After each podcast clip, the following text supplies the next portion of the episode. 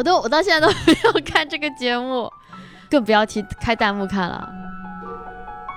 我其实就在那天录完之后我哭了，但是那天哭有各种各样的一些原因，包括别人一来安慰我，当时就有一种委屈，然后就从内而外就爆发出来，就有一种就所有其他晋级人都很开心，就只有我一个人觉得像没有晋级一样。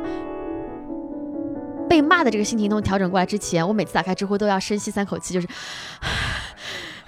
然后去去打开这个样子，对。在最近热播的《脱口秀大会》第三季中，一位选手引发了大家的关注，他的名字叫 Nora，也是以前来过无聊斋的一个嘉宾。在他表演完获得了三登晋级的时候呢，李诞突然站起来对他的表演进行了一番评价，说他的表演呢压迫性太强，总会给人一种有优越感的感觉。这句话说完了之后呢，就引起了轩然大波。当时在节目里面的弹幕也突然发生了很大的转折，无数人开始涌入 Nora 的微博、抖音，开始去抨击 Nora。那在整个的这个事件中，Nora 到底处于一个什么样的心态？以及他在自己做脱口秀这个行业的前后有什么样的变化？欢迎收听无聊斋 FM 的对谈板块，用别人的故事聊进你我的心。我是主播教主。你当时现场听到那个李诞那个评价之后，你大概是什么样的感受？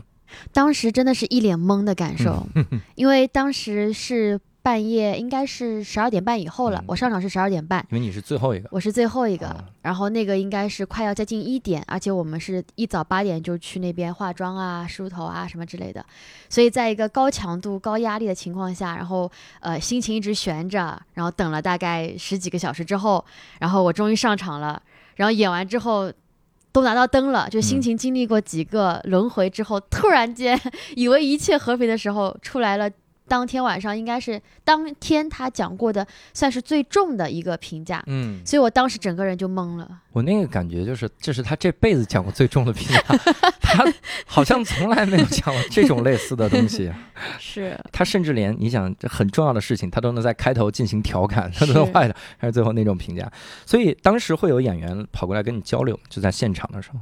嗯，那天就是我录完之后就结束了，然后结束之后其实。没有特别多，因为其实每个演员都已经非常累了，大家都在消化自己的成绩。嗯，然后呃，我出来之后，我有点，你说实话，真的不太记得，好像有工作人员会过来跟我讲说，没事的，没事的，晋级就好，晋级就好，嗯，就有这种印象。嗯，对，但是其实呃，出来之后，我整个人。也是非常非常懵的。然后我记得我出来之后，就是首先因为有太多太多的那个故事，比如说呃被淘汰的、被复活的，或者是呃危险晋级的，所以我记得我当时也去跟一些朋友说恭喜，然后呃也去安慰一些朋友，然后反正就整个人情绪就很复杂。嗯，哎，那你当时有发微博吗？我那天回来之后就发一条微博，就说太累了。嗯，我其他没有说，我就说第一次就是醒着二十一个小时还怎么着的。嗯，就发那条微博啊，是这样的。因为这个录完了之后，好像跟等待播出有挺长的时间了。是的。嗯，那这段时间会是啥心情？我肯定第二天起来的心情还是，因为说实话，就是这个对我的打击是很大的。嗯。因为作为一个。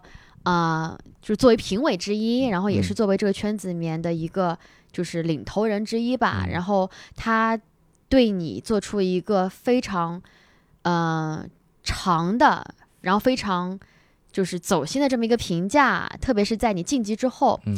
然后，而且这个评价，说实话，我之前是没有听到过的。嗯。所以对我来讲是一个意外的一个东西。然后，嗯，我记得我之后两天应该是。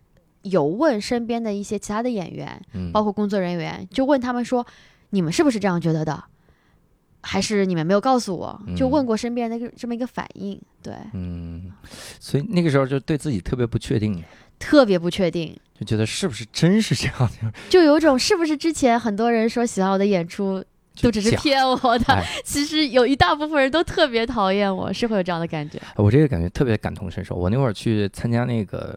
某大会啊，就是不是不是 脱口秀圈这个大会，然后那个录制的时候，现场讲的非常的惨，嗯，就我选错段子了，嗯，我去作为一个分享，因为大家习惯性的听辩论嘛，啊，你在那个时候，大家不会觉得你是你是要来讲段子，是的，哎呀，这几个评委就给我一通的教育，就是四个人坐在下面教我怎么讲段子，就就是节奏要怎么样，就怎么样。我当时等待播出那段时间特别煎熬。嗯，我第一开始的想法是，我无论这个段子有什么样的效果，嗯，比如他就逗笑了五个人，我至少微博涨五个粉吧。我说这个片段如果播出，我可能微博会掉五个粉，掉光了可怎么办？我理解，我理解。那个时候我就特怀疑自己，就跟你的你的想法真的一样，因为现场就没什么人笑。嗯，我那会儿甚至跟心理咨询师说，我说感觉我一直活在一个大的谎言中。是。所有人买了单立人的票的时候，会收到一条短信。如果看到了教主的话，一定要鼓励他，鼓励鼓励，笑一笑，是这种感觉。所以当时播出那一刹那，你看到自己的弹幕了吗？我都，我到现在都没有看这个节目，啊，没没看。我到现在都没看，然后更不要提开弹幕看了。我们看的时候还比较早，那个时候弹幕还比较少，是吗？风向就已经变了，嗯，就很明显，你会感觉到什么呢？有两波弹幕，是。第一波弹幕就是第一开始看你的段子的弹幕，没有什么真实的问题。是李丹一说完了之后，风向立刻就变，后面说怪不得。嗯，我就觉得还有人再回到前面，你看看这是，我 听说也有人帮我说话的，会有，会有，太好了，挺好的。有很多人说这很好笑的，好吗？人家我怎么一点没觉得有优越感呢？就是我，我是听说很多人在上面帮我说，你们不要去光看这个，你们去看看他别的，就他会帮我引流。对对对，这点我觉得很重要，就是不要因为一场演出决定了我的生死。就有人因为这一场演出就是这辈子恨我了，我觉得说你是不是有点太草率了？一点，你可以晚些再恨我，先看看看看你的抖音啊，看完再恨。有人会过来说，嗯，我看了你所有的东西，全部都加了一遍粉，就是就是加了一遍关注，但我还是决定讨厌你。哎呀，我这个人太无聊了。那我觉得这那一刹那，我觉得那我认了，就是我感觉很客观。最后一刹那，那那其实就相当于你实现了非常大的转化，别人都没有这个转化。哎，真的是这样的。我觉得其实这次就是在我首先是。节目刚刚录完之后，其实我的心情是非常非常忐忑，就像你说的，非常非常自我怀疑的。然后到后来经过一段时间，然后我就释怀了。包括我觉得说，就是 其实大不了就是就调整自己的状态嘛。其实我就后来去分析他这个话，然后再想说我平常演出跟线上演出一个区别。但的确就是，比如说我之前跟秦墨老师聊的时候，他也会觉得，就是线上演出跟线下演出是肯定是会有区别的。嗯。然后所以说，大概过了两周。之内吧，一两周我就消化了，然后离节目播出还有很久段时间，但真的播出了之后，我就会觉得哇塞，其实帮我吸引了好多人，无论他们讨不讨厌我，他们至少来看我了，有些人就留下了，那我觉得就就值得了。对，你把眼泪擦干再说这个。擦的眼泪，快点把纸巾拿过来。因为这个，当时当时你各个平台会收到那种恶评，节目一播出，超多超多，就是我当时就呃。其实骂我最多的还是知乎，嗯，而且那个知乎是我我从其实不是我从来不用，是我比较少用这个平台。然后后来是有人给我发了那个问题，嗯，然后说你要去看一看，然后我就去看了，然后基本上都是骂我的。然后所以后来有段时间，就是在我还没有就是从这个。被骂的这个心情都调整过来之前，我每次打开知乎都要深吸三口气，就是，哎呀，去去打开这个样子。你微博会有直接跑过去骂你的？有啊有啊，但是比我想象中要少很多。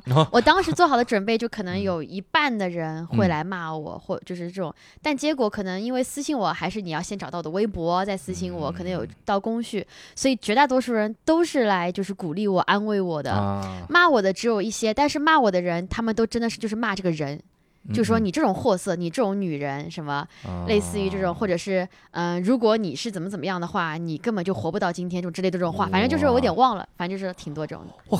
这么狠吗？我以为他会说，我听了你的段子的确不好笑。你这个人就怎么？这种我就认了。你骂这种，其实我是不会怎么样。但是那种骂你人格的，就那种像你这种剑叉这种样子的，我就拉黑了。因为我觉得你这种情绪宣泄对我没有任何的意义。我只觉得有个人讨厌我，而且可能我心里面还觉得说你根本就不了解我，你讨厌我，嗯，我就拉黑了。哎，这有个小问题得问啊，你当时会把微博设置成只有关注了才才能评论吗？没有，你看你的心态。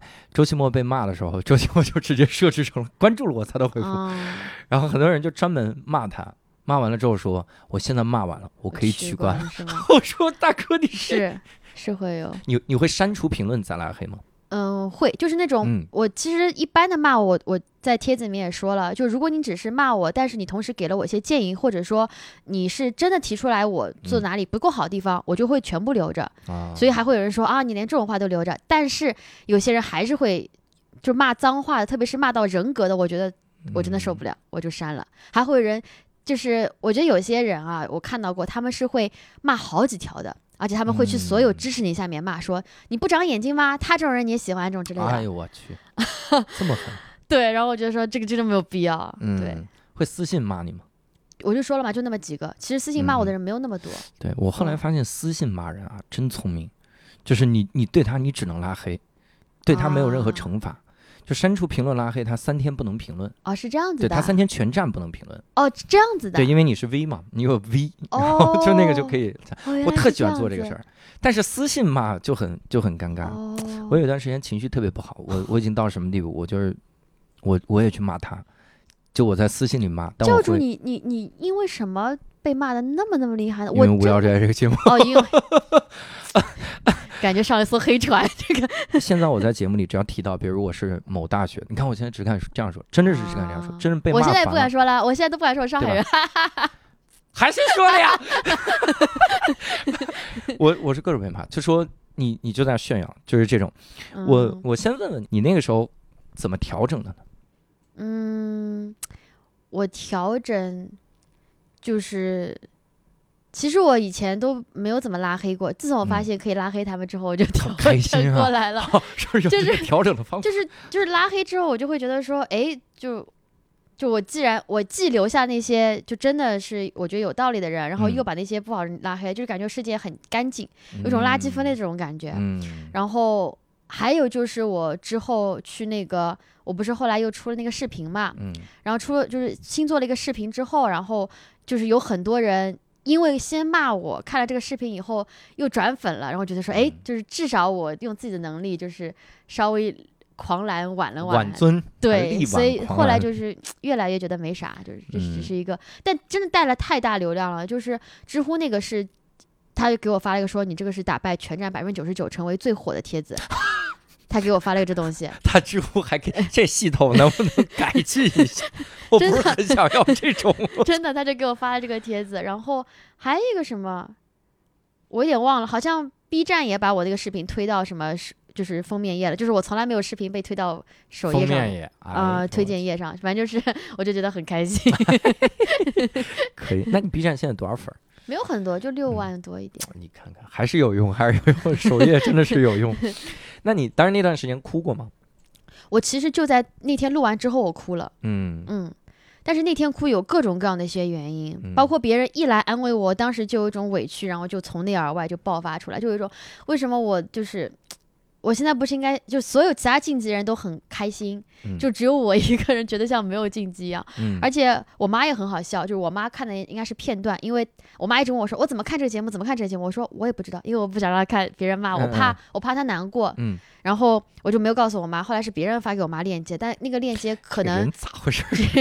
就是只有片段，只只有我演的片段，所以我妈有很长一段时间都以为我被淘汰了啊。他就觉得说我被淘汰了，然后呢，呃，就别人会跟他讲说，哎呀，我看你女儿上了节目怎么怎么样，挺厉害的，还晋级了。我妈说，你看了吧，我女儿没有晋级，她淘汰了。你女儿晋级了 没有？我是他妈，我怎么会不知道呢？他就说服了很多人，我被淘汰了。有一天吃饭的时候，我妈跟我讲说，别人都没有好好看你的节目，都以为你晋级了，只有我告诉他们你被淘汰了，只有你没看。我说妈妈，你这个你看的是什么版本？就有这么一个事情。对，因为也没有人会想到，就说我都晋级了，还要再拎出来骂一顿。是的，这是为什么？是的，怕膨胀啊。这个，反正那天那天录完之后，我是哭的。嗯，当时就是哭的时候，身边会有朋友就在那边，就在现场，工作人员什么都看到了。我是在现场，因为现场录完之后还有那个就是叫什么来着？呃，那个那个后采嘛，然后需要等很久，所以比如说是一点多录完的，其实我们最后是四点才走的，因为每一个演员都要后采。然后当中你没有事情的时候，然后我就有很多情绪需要消化，然后我就跟别人聊天，然后别人安慰，别人怎么样，然后我就哭了。哎呦我去！所以我后采的时候其实眼睛是肿的，可能看不大见，因为也是脱妆。对，嗯，我感觉你后采的时候说的都是完全哭完之后心里的最心 最真的话。我当时能想到的一个什么样的情景呢？就是有些事儿就是越琢磨越委屈，嗯，也就是琢磨到最后的时候，不知道哪根弦就哭了。我我跟你我跟你说一个特别特别有意思的事儿，就是这个我从来没在节目里说过。你最近哭过是吧？对，我我有一天突然给朋友，就是我给 IC，嗯，还有我发了一条微信，嗯嗯，我说没有在深夜痛哭过的人不配谈人生，今天我配了。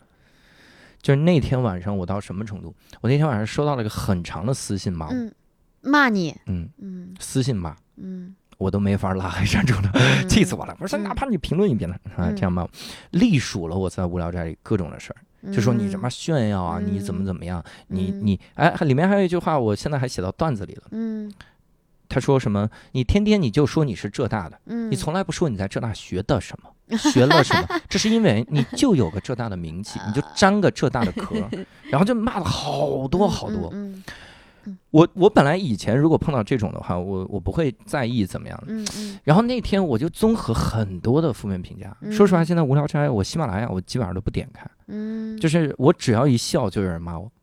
你说骂我别的我还行，就说什么，么哎呀这种烂梗不要讲了，嗯或者类似的还行。这也不算骂吧？我笑呀，我只是嗯笑呀。是，哎呀，这种尬笑真恶心，啊就直接就这样骂。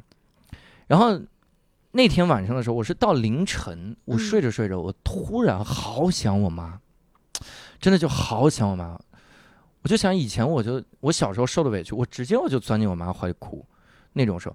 然后那一刹那，我就我就不知道怎么了，然后突然开始哭，就是真的是那种崩溃的哭，半夜对突然起来抽的都没起来，就在床上咵，眼泪就枕头都湿了，然后整个抽泣，抽泣的。那天晚上是我觉得最委屈的一晚上，我就冒觉得问一句，那天晚上看大奖没跟你在一起吗？在在在在我 可以换个新的怀抱了。吓到了，吓到了。我我那天真的是感觉，就是哭的时候，我感嗯觉我努力的意义是什么？就是你嗯努力了这么久，让更多人看到你，但是你让更多的人来骂你，他们永远看不顺眼你，然后但是追着你骂。我一定要说这个话啊，就是我我就忍了很久了，就是教主，我真的就是很难过，你是个心情那么 敏感的人，嗯，就是因为，哎呀不行。你看，还给你给说哭了。就是因为就是我一开始知道教主的时候，就是教主应该是第一次来上海演出，嗯然后我当时特别喜欢教主，因为教主我发现他也很喜欢动漫，他也很喜欢银魂，就有一种就是因为跟很多爱好，然后很惺惺相惜，而且教主真的很好笑，他有一些专场我听了很多次，就是包括主持当观众的，就每次都很好笑。我一直以为这样的人应该是很开心的人，可是嗯最近几年也不是几年了，认识他也就几年，就是听他的节目也好，就看他的帖子也好，我真的发现好多人，包括很多人都在问我说：“哎，你们这种给别人快乐的人，是不是快乐给出去了，自己就没有了？”嗯我当时觉得好委屈啊！我做这一行就是为了自己也开心，嗯如果我自己不开心的话，啊我就立刻不做了。我说实话，我就不做了。所以我就在想说，我既不想教主离开这个行业，但是我又很不舍得看到他这么难过。我真的觉得真的很不知道怎么说。我以前我以前会把这种情绪写到段子里，嗯，但后来我就发现我太依赖这种东西来消解我负面情绪了。我甚至有一段时间一想，我光怼人的段子我都能写一个专场，就一直在怼人，好笑吗？我都写不出这种特别好笑的怼人。我会觉得好笑，因为我觉得过瘾。但那个时候这就是问题，就是嗯观众坐在底下的时候，他是希望你能分享点我生活中糗事儿。是哎，你有没有发现拍一拍很傻的啊？他希望这样。你在上面说你被人欺负了，我又不嗯认识你，嗯，我你我是很同情你啦，嗯但我下次不会来看你的演出了。嗯所以那个时候我我在想，我我我写了一个要参赛的杠精的段子，就参加单立人比赛。嗯我说那就是我会会是我最后一个杠精的段子，以后嗯，再也不写了，就杠精就到此为止。我觉得你可以写，就是有些时候大家被杠是有共鸣的，但是有些事情他们是没有共鸣的，因为其实嗯我觉得作为一个就是。语言类的这么一个工作者，你其实被别人杠的几率要比一般的人要大一万倍。嗯，但是每个人都会被杠，真的每个人都会问。我爸他不是最近陪我一起上了《沪语人气王》一个节目嘛，嗯然后他就也没有人杠他啦，就是我爸看的时候就很难过，就是他的朋友会给他发短信说嗯什么：“哎呀，老杨你怎么胖了哎，这个？”就这种，因为叔叔这个太单镜头纯了。镜头很显胖，我爸就很生气说：“哎呀，到时候应该先把就是脸上阴影打一打，或者怎么样搞一搞。就这种，他其实演的很好，大部分是嗯夸他，但是也会有这种事情，嗯所以我觉得每个人都会有觉得，哎呀，怎么莫名其妙被别人说了一句的感觉。对对对，但我觉得你说那个特别好，就是如果我真的觉得这行已经不能给我快乐了。我真的是品杂自己痛苦来给大家带来快乐，我早不干了，真没有意义。我有好多能让我快乐的行业，是的，就 是我早早不干，现在目前还能撑。但是你那个回应就让我觉得 特别的特别好。哦，你这回应也被人骂，你知道吗？啊，哎，首先 首先我给听众科普一下你的回应啊。好，Nora 做了一个回应是什么呢？就是他来调侃，他在一个演出里就调侃说：“大家准备好，我现在要压迫各位了。”就第一句话大家就开始笑了，我要来压迫你们。然后后面就开始。讲很多很多的，我我当时看到这个视频的时候，我就在想，我说就就是这个，哎，这句话特逗，这句话是盖当年写出第一首最牛的歌的时候，叫《超社会》的时候，他那个激动的感觉，他说就是这个，然后奠定了他现在的星途呀。我当时看到的时候，我说我。就得是这个，就就就得是这样的回应，然后才能奠定以后的路。我觉得你未来肯定很牛逼。哎呦我的天哪！哎呦，想不到今天会来受到教主的表扬，对吧？我在这个圈子里是多恶毒的一个，我是多刻薄。同行们，对不起，我以前我太顽皮，我活该没有，是我最近太少得到同行的表扬了，所以我就有点有点感动了。所以你当时这个回应，你首先咱们说说你是如何想到做这样的一种回应呢？就是我当时觉得我一定要说些什么，但是我又不想去很认真的去一个一个反驳，一个个解释，因为我觉得没有人想听你做这种事情，就是。大部分来看脱口秀的人，他们都是希望你用幽默的一面去展示你自己，所以我当时想，而且我情绪很够嘛，就负面情绪很够，所以就是很想写段子，而且这个段子其实还我只在线下说了三次，这是我说的第二次，我就剪出来了，之后就再也没有说过。可以可以。然后我我记得就是我我还有粉丝在我的粉丝群里面说他在现场看到，他觉得好可怜啊，感觉他说着说着都要哭了，嗯，结果就把它剪出来了，就可以。对我我其实也看了一些其他演员啊，这个有。些被淘汰的演员们哈，然后也做一些回应，是，但我总觉得大家在做这个回应的时候，没有站在一个真正喜剧演员的立场。这个喜剧演员的立场可能就是，我就是来跟你讲那天发生了什么，我好惨，我就是从惨开始说。但是我看其他人回应呢，更多想要挽挽回尊严，就我被淘汰了呀，真的，这他有三点原因。第一天他是那个天气啊，他是多少有点这，这个时候好像就没那么好笑了。但你那个段子，我是觉得特别的好笑。那首先因为肯定是情绪很足，这个我太理解，这个我太理解了。这有的段子我讲到后面，我都想，妈的好无聊，早知道 早点捡上传上去了。我都是这样。你你刚才说这个也被骂了，怎么回事？就是。还是知乎上嘛，就其他地方都还好，但是知乎上的话，就会有人说什么，我本来看你呃脱口大会上的段子，觉得你这人还可以，看到你这个回应，觉得你这人太小家子气了，转黑，这样子。然后还有人说什么？哎，差不多就这种，都是这种意思，就觉得我就是很斤斤计较，一定要反驳他。还有一些是什么啊？但总是为了你好，你明显还是不服气。像你这样的娘们儿怎么怎么样？就是这种，我去，就是反正这种类型的。哎，有的时候我个人会有一个感觉，就是很多人他不希望关注一个演员，他不希望关注一个人，他希望他关注的这个账号是佛祖，就是他啥也不生气。我在想，就他那个德行，佛祖会把他拉黑的。真的，太气人了。所以，哎，但是，但是这个之后，就这个视频之后，应该是正向的这个涨粉会很多了吧？嗯，其他平台都我觉得都还好，就大家都会至少会有很多人，他们觉得说，哎呀，他原来线下还是可以的，就可能就会来安慰我说，好吧。那个线上应该可能是你太紧张了，然后或是怎么怎么样怎么样，希望你下次表现好点。但其实我下一场也很微妙，就是我，所以我很紧张，心情就之后就要播了，就是真的很紧张。下一场就是我现在很想写个段子，就是。我有一种感觉，就是我现在是一旦发生一件很不好的事情，而且它快要发生了，我就有种健忘的感觉。我现在都忘了我是怎么表演的，但是我只知道那个表演很烂，我不想让别人看到，而且我都不知道剪出来会怎么样。特别是当很多人，有些人会跟我讲这种话，就类似于我再给你一次机会，看在你这个情况下，我再给你机会，下次好笑话，那我就认可你。我现在觉得说你们要失望了。你说。我 我自动放弃这次机会吧，我可知道后面发生了什么。是的，我我后来听他们很多演员在回顾就现场讲的时候，我觉得真的很难讲。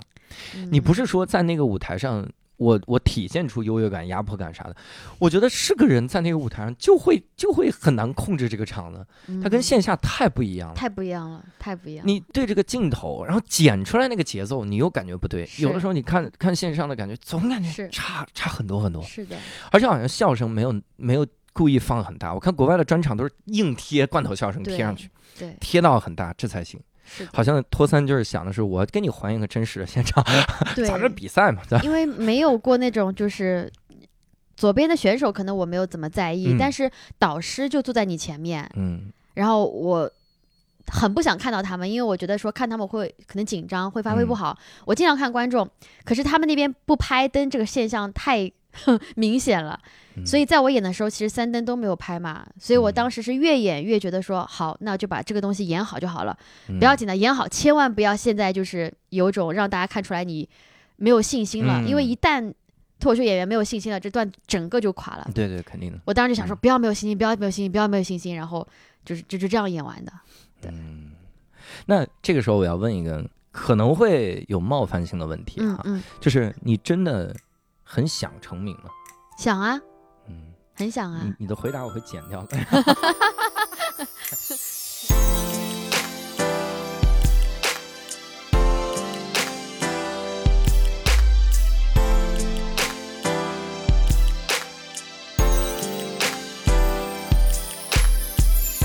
在过去几年，我也看过很多 Nora 的演出。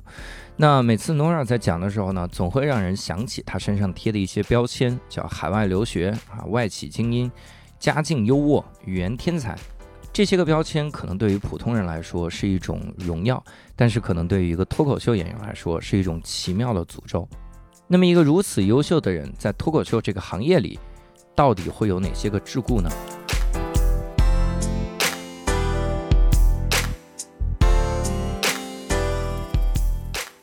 其实我特别想探讨的一件事情就是，就是成名这件事情，在你来看意味着什么？因为以前会有人问到我的时候，我会被问住。嗯，我以前想象的成名是特别特别多人认识我，嗯，我会很开心，嗯，我很享享受这种生活，嗯，然后我的段子有更多人听，嗯，我进体育场我给他讲一讲，我这家伙。后来人家问多了之后，我就总觉得这个答案很功利，我就试图的。甚至有一段时间，我都特别装装到什么程度？我就想，我说我要带给更多人快乐，就是 哎，了解了解，改变世界是的，是的。对你来说，成名意味着啥？我现在想想说，就是我突然意识到，其实想成名那么斩钉截铁的回答，应该是我在被骂之前，被骂之后是我想被更多人喜欢。嗯，就如果是因为让我被黑成名的话，其实我觉得。压力会很大。就如果说这次真的是骂我的人占到百分之五十以上的话，我觉得我心态也不会像现在这个样子。嗯，啊，我真的是觉得说，如果是因为黑料出名的话，那我情愿不要成名。嗯，被人追着骂这种感觉，我觉得太不好了。嗯，我我前段时间有一个想法。这是为什么咱们这期标题我执意要用这个标题哈？这要跟听众说一下，这期的标题虽然是 Nora 冒号哈，但后面那句话是我自己想的。我前阵子忽然在感觉，就咱们这行啊，包括都不是咱们这行了，就所有人感觉成名就是在跟魔鬼做交易。嗯，你要拿你的东西去换。小时候经常看那种画，拿着自己的心脏交给魔鬼，魔鬼说那我给你个啥啥啥，就是要这种。你成名了之后，你在聚光灯之下，然后无数人会盯着你，你的鸡毛蒜皮小事。都要盯着，你看那个赵小棠，嗯，就是赵小棠之前吐槽了个啥，说啊有没有搞错啊？他们谁谁谁用什么给我用什么什么，谁谁谁用什么给我用什么？他说那个牙膏，他说的牙膏说工作团队的这个人，他们用牙膏中的爱马仕，给我就用冷酸灵，是怎么希望我冷热酸甜想吃就是吗？第二天道歉了，第一天无数人转发说啊真太真性情。第二天道歉说我不是瞧不起国货。我那个时候真的觉得当明星好难啊！不要说当明星了，我就想到就之前有段时间 没有，就是一个短视频上，然后就有人在那边说什么，哎呀我们公司福利好好啊，然后我们的那个什么年会上的奖品是最新的苹果，然后就别人被骂了嘛，就说为什么你们不发华为？对对。就是就是这种，不是明星也会被骂。然后那后来那个老板好像是在什么官官微上道歉，说什么我就退的哎什么了，就重新买了华为送给大家，我只是空。而且你想啊，就为什么叫魔鬼做做交易呢？你换来的还嗯真的是他骂你的东西。以前我就说，我说我表达了一个观点，能怎么样呢？底下说你是个公众人物，我还是公众人物，我操！他说你们公众人物说的话会有价值导向的，人家会照着做的。嗯，我就一直想，太扯淡了。大家难道没有分辨力吗？看了你的节目，我就觉得没有，没有。李诞说你这个有压迫感，我说对，这这找到一词啊，这这。是，所以你你像最近不是在倡导不要浪费吗？嗯嗯，你知道现在抖音不骂苹果了，现在在骂吃播，骂吃播理由哦都是太浪费了。我知道我知道，以前从来没有这个词，是以前都是说，哎，这对伤胃吧，伤身体吧，这真的好看吗？吃那么油，就是骂这些。现在都是统一浪费可耻，但问题是，这是我们前一段时间我们才开始倡议的，在这一秒之前，你都没想到这个词来骂，会有很多的人真的是，就是说他会受大众的影响，他嗯学了个什么东西，他立刻就要用起来，是这个感觉。呃，那我们就得聊聊你了。我记得有一天晚上，我给你发了一个微信，我那是对自我怀疑的时候，我突然想到了你可能也是这样的处境。好，我给你发了一个，我当时问你，我说你是不是一个？有人说过你很努力吗？我发了，我记得是发这样的东西啊。嗯嗯嗯你你从小是个很努力的人吗？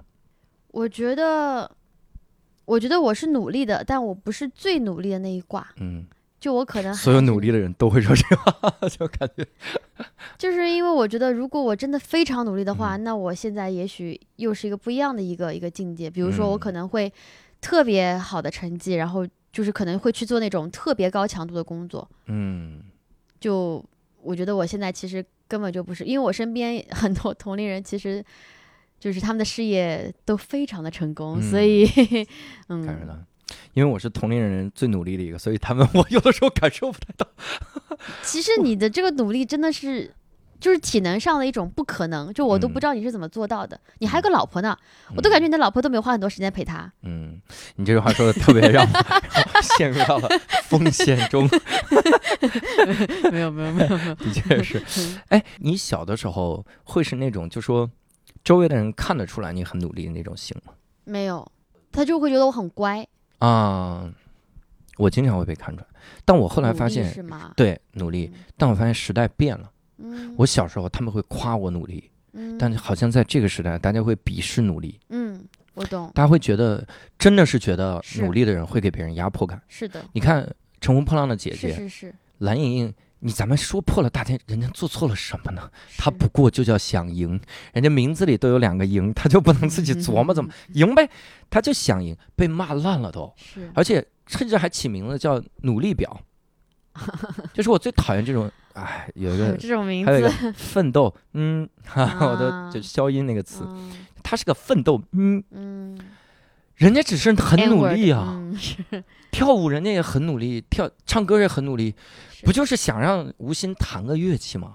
说简单我，我教教你，这这个点的确有点逼迫别人了，但是大部分情况下，我没觉得人家特别的值得被骂，就骂成这样，好无数人骂。我觉得是更多的是泛起了别人心中的对比，就你这么努力，搞得我都没法享受我现在生活了，这种感觉。对，就是我看到过别人的，比如说你可以说你觉得蓝盈莹哪里不好，如果是一个事实性的，比如说她怎么怎么做了，那也许是有道理的。但是我看到过有一些是说，她那么努力样子看上去很不讨喜，哦，就是这种，虽然你很很努力。或者是有时候，虽然我知道你很优秀，但是我就是不喜欢你，就是他们会留这种言，对，就让我觉得非常的主观。嗯，当然你可以主观，但是你这样说了之后，会让所有努力的人就觉得啊，我就我怎么办呢？就是我要做个很讨喜的人。对，然后现在佛系这个东西，对吧？要告诉别人你不努力，啊是，就就大家都喜欢那种特别无所谓的、特别吊儿郎当的，然后嗯就最后一刹那间，就是其实我以前一部动画片，你可能也知道，那个《棒球英豪》，嗯你知道对吧？嗯提前出年 代看了，就 《棒球英豪》里面打野，就是我也很喜欢。然后嗯当时里面那个时候，就是他跟弟弟河野，就他河野就是那种做事情都很认真，嗯打野就是那种什么事情看都很不认真，但最后就是带领就是团队，然后就拿了甲子对园或怎么样嗯。然后当时我喜欢的那个打野是觉得他很吊儿郎当，但是我也很喜欢他吊儿郎当之后那个转变成努力的样子。我不是喜欢他全程吊儿郎当，对呀，现在就是我觉得很多人会喜欢全程都吊儿郎当，觉得哎我什么都无所谓，嗯，他们会觉得说啊这种心态好好。对。但真的是这样的吗？这这种才是那种，就是感觉有点假的那种。我我能想起什么？我高中有一个同学，高中这同学成绩特别好，但他就是就天天跟你来聊电视。就说哎，最近电视剧，我靠，我又看了什么？哎，这集好逗啊，里面有一细节特别逗。那个啥，就他他很显得自己很 chill 啊，就是我自己，我这平时我也很有生活的，各种。后来我们发现，当年那我们那个年代嘛，还有叫电视电视报、电视周刊、一周电视报，有一周电视预告。他会详细的写出这集里这个主人公会怎么样，这集怎么样，他每期都看，然后背下来这个来跟我们讨论。他从来不看这些电视。我当时看到大家骂蓝莹莹的说他努力的样子，让我想，我说我靠，难道你想变成我那个同学那样吗？那个才真可怕吧！哇塞！后来他成绩也不如我好，就这是我这是我最放心的一点。他是要怎么样要融入同学？他就要显出来他不在乎。打野第一开始那个，反正我不在乎成绩，谁学习啊？但是我我从小在那样的环境里长大的，我在我在特别大家就是歧视学习好的同学的环境里长大，我受够这种滋味了。我怎么了？我就想换个环境呗。别人说努力干什么？努力离开你们呀？还能干什么？我要脱离开他们，就是会有这样的心态。但是现在这个风气好像让我觉得，我脱离了那么久，就是努力的离开了我那几个同学。现在所有人都是我同学，所有人都是那种同学。那个同学每天学习到凌晨三点，刻苦努力学习到三点，中间要抽出半个小时认真看中国电视报，来知道下周演的是什么。这个真的是太神奇了，我感觉是吧？是吧？太可怕了，这个事儿，在我来看。但现在好像大家都都这种鄙视努力。但其实你仔细想想，如果你是在公司里面的一个员工的话，如果你看上去是吊儿郎当的话。在公司里面，老板早就把你开掉了。就公司里面，大家还是会做出非常，甚至会装出很努力的样子，对吧？朋友圈会发啊，今天对吧？对吧？哎呀，两点了打不到车，这种这种之类东西。就明明你在工作的时候你是要装作努力的样子，然后在工作之外，这些人也许有部分就会变成，哎呀，我就是什么都不 care，就是我就喜欢那种不 care 的人。对对对。然后还会说，哎呀，那个同事就是因为他看上去太努力，老板才给他升职加薪的。那老板当然是给努力的人加薪。那你你说让老板找一个养白食的，怎么来着？吃白食的这个，对啊，就是我挑一个咱们公司最不上进的人加薪，那不就大家朝他看了吗？这种是啊，所以我们得聊聊几个标签。嗯，有的时候我觉得在这个行业，就是尤其是在这个圈子，脱口秀这个圈子，大家好像会形成一些个风气。嗯嗯，这个时候也就是为什么会觉得你你秀优越感或者秀压迫，我为什么会被人骂炫耀？嗯，哎，你说实话，你跟我现在我浙大那些个同学们，我如果去聊，嗯。就是我如果跟他说，你知道吗？我我曾经因为在我在新东方这个事儿，嗯，然后被人家骂我炫耀。就如果我跟浙大啥呀？炫耀我在新东方，就说哎呀，生怕别人不知道你在新东方啊。就是这个事儿，我我如果现在跟我很多同学说我在新东方，那我可能会受到，比如来自新华社的嘲笑，来自什么投行的嘲笑。那你真的不炫耀？嗯。但那个时候，因为你你处在这样的环境里，大家就会。莫名其妙觉得你这个标签是在炫耀，是大家还是不安全感太强。但你身上很多的标签，我觉得一定很值得讨论。我们可以来讨论几个啊，比如说你海外留学，你当时是在海外留学，那哪个大学留学呢？呃，本科交换是 Berkeley，然后硕士的话是在 Duke。嗯，伯克利和杜克大学，你看看，你看看，炫耀语言啊，这个人。伯克利和杜克，哎呀，真的是。啊，sorry 啊，不好意思 啊。当时当时是怎么选留学这条路的？我其实一直就很喜欢去尝试不同的东西，然后包括我其实，在高中时候，我们的高中跟呃美国的高中也做过一次交换，所以我那时候已经去过一次美国了。嗯。回来之后就是说，哎，我很想去美国留学，然后看看那边怎么样的。然后当时的话，我大学之前我都已经申请了呃托福，呃考了托福跟 SAT 了。但是因为呃，我爸在我全部分数考完，其实我那分数是可以申请一些学校的。嗯嗯。我记得特别清楚，是我在想说我要写 essay 的时候，我爸推门进来说：“梦梦，爸爸妈妈想过了，还是舍不得你出去那么久。嗯。就我们是培养个女儿，就不单单是为国家培养人才，我们更想是培养一个能陪我们的女儿。嗯。你看，如果你真的呃，如果你不是那么想去的话，你就不要去算了，在中国读大学挺好的。嗯。然后我就没有出去。但是当我有机会交换的时候，因为我爸觉得说只有一年，然后他也想我就是让我能够多去看看，他就说一年的活动，爸爸是很支持你的。然后我就去交换了。嗯，然后还有一个标签啊，嗯，这个标签也是，就是可能说到这儿啊，嗯 家境优渥，在段子里你说好几套房，是有好几套房。那个是个。段子那都不是我，都不是说我自己。现在大家都误会我有很多房子，还有人跟我讲说富婆我不想努力了，有很多这种私信。我说你说你你还是努力努力吧，想找到我这样的富婆还是需要努力努力。真的是，就有些人说就是发私信说我就是很讨厌，但如果你考虑让我不努力的话，我可以考虑不讨厌你这种。哎呦，我用那么多套房就换你一个不讨厌，我靠，给你牛的。那你属于家境优渥的人吗？其实我们真的是一般，就没有那么有钱。首先，这个段子是假的，就是我不是说我有很多房，我是说姓房的人，我就开这么一个玩笑。嗯。其次是因为我从小到大，就是我以前是在上外附中，然后我们学校有钱的人多了去了，真的真的是太多太多太多了，就感觉，嗯，我觉得我爸妈对我一个比较好的教育就是我不会想跟他们攀比，嗯，否则的话，而且我我身边认识一些人是。白富美就是他们自己又很努力，很优秀，长得又很漂亮，又白，然后身材又很好，最近看到的气死我了。然后就是，就是又是就是可能找了一个很好的老公，对吧？老公也是很强的，然后强强联手，就感觉天天是生活在跟我不一样的层级。嗯，就如果我但凡是有一点点这种失衡的话，我现在就会想说，爸爸，你再去给我找个妈妈。没有没有没有，不是这样的。爸爸，你也不要努力了。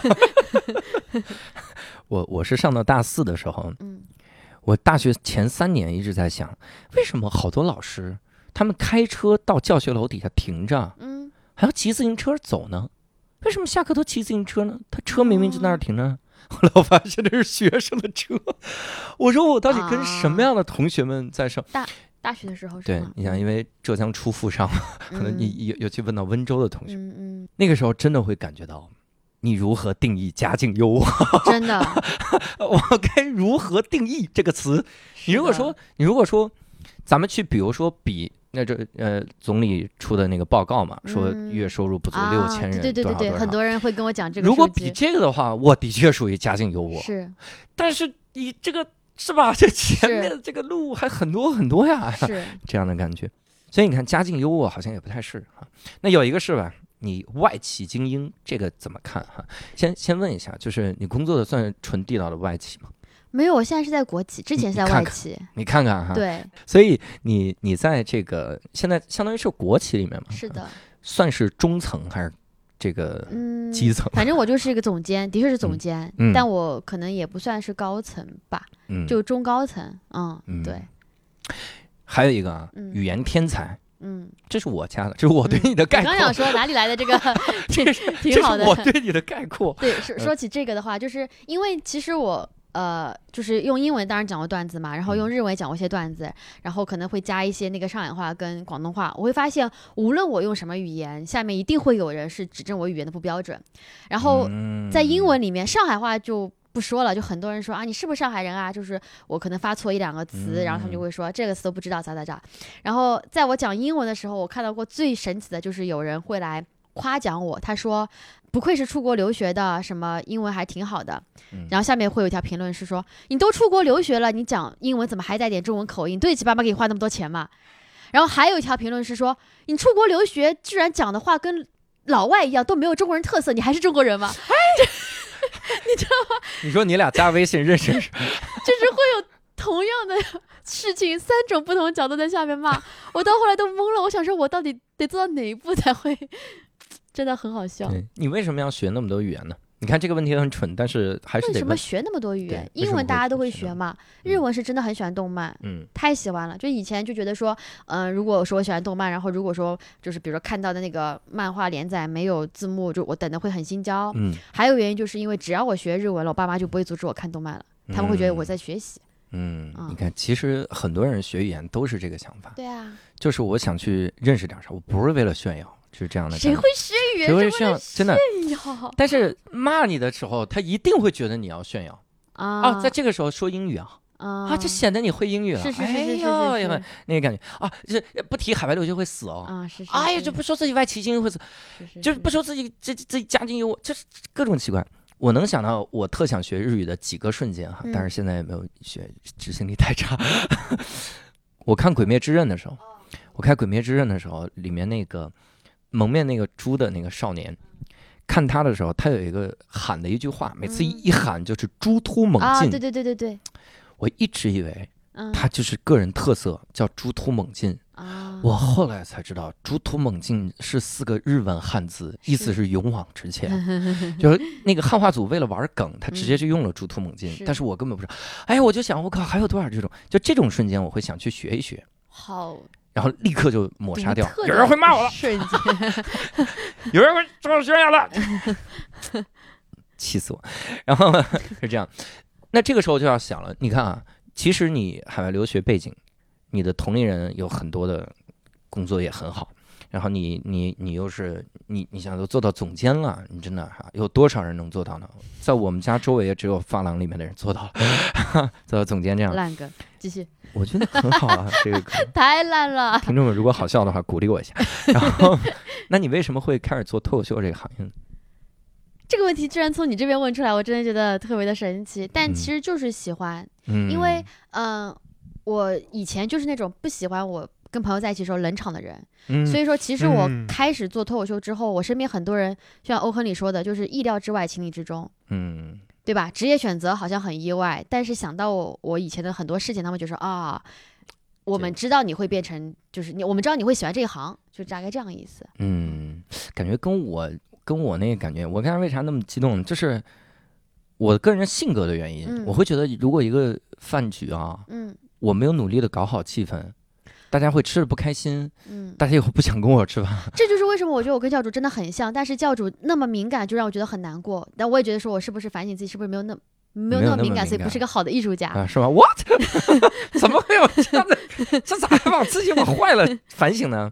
我我会有那种担心，所以那个时候，当我第一次看到单口喜剧这个事儿，我看到 Russell Peters 讲了一段的时候，嗯整个眼泪笑出来，就笑到嗯，笑到脱水，嗯真的是一点儿不夸张。我觉得好酷，我要干这个事儿。是是是是，我也从来没想过说，我干这个行是为了什么品杂自己内心的痛苦，要坚持传承，不可能。为往圣继绝学。哎在这儿真的是要 diss 一下某个相声团体，不是最火那个，不是最火那个，就这个相声团体每次讲说相声的时候，说到最后啊，一定是一堆人上来背一堆特别奇怪的贯口，然后想雄壮的音乐，就好像他们是相声最后的传人，就那种什么我们之所以这么穷，我们是怕相声完了呀。我特别想底下留言当杠精说还有德云社的放心，啊 就他们每次就在那儿背，甚至都背成了什么样？他们用激昂的音乐，很感动的背八百个标兵奔北坡，而且还是加加难度那版，叫八了百个标了兵了哦奔了北了坡，就背那个这个有人看吗？这种演出？有。而且在电视上，大家底下还鼓掌，就是春晚那种感觉。我我有的时候在想，你们搞艺术啊，你嗯搞成了这样，嗯其实给其他搞艺术人压力很大的。嗯，我看一个 看一个节目《相声有新人》，里面一个相声演员说：“ 我们真的是穷的已经不行了呀，嗯我们活不下去了呀，嗯我们就得干相声这行了。”我说：“为什么呢？是别人拿枪指着你说你必须只能干相声这行。我见过很多兼职说说相声的，人家也有一份能养活自己的职业，嗯，然后又不耽误自己的爱好。嗯如果一个爱好给你只是痛苦，你为什么嗯要干呢？有病啊，这帮人！是所以这个时候要问你一个问题。嗯这个问题其实我很有共鸣啊，嗯我一会儿给你分享一个很尴尬的事儿。听众们，如果一会儿我分享那个事儿的时候，请你不要怼我好吗？这是一个真事儿。教主好可怜是吧哦，今天天天晚求大家不要怼他，太惨了，怎么会这样子？如果我生个儿子，一定要不要像教主那样啊？哎 我们我们这个行业好像现在有个主流的风气，嗯就是卖穷卖惨，说自己很穷，说自己很惨，嗯，以至于过得很开心的人嗯会自卑。这里要 Q 一个是长沙一个单口喜剧演员叫瑞宇，嗯瑞宇这个小姑娘呢，她也是生活就是挺好的一个小姑娘。嗯人家平时的爱好，比如我去学学学学 DJ 啊啥的，嗯她上台分享了一个她学 DJ 的经历，被底下一个观众骂下台，就嗯滚，就骂她，说你炫耀没办法。嗯可是她在学 DJ 啊，她要怎么办呢？嗯，他编，他说我根本学不起 DJ，我如果想象中我学 DJ 会怎么样？那得嗯多可怜啊！哈。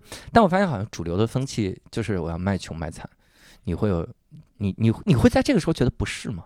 其实我是觉得说，就是，呃，就特别是当你要呈现给一个非常大基数的一个观众的时候，感觉就是自嘲是一个必须得走的一个路，或者说是一个你，特别是你初次登场的时候，几乎所有人都只有自自嘲才。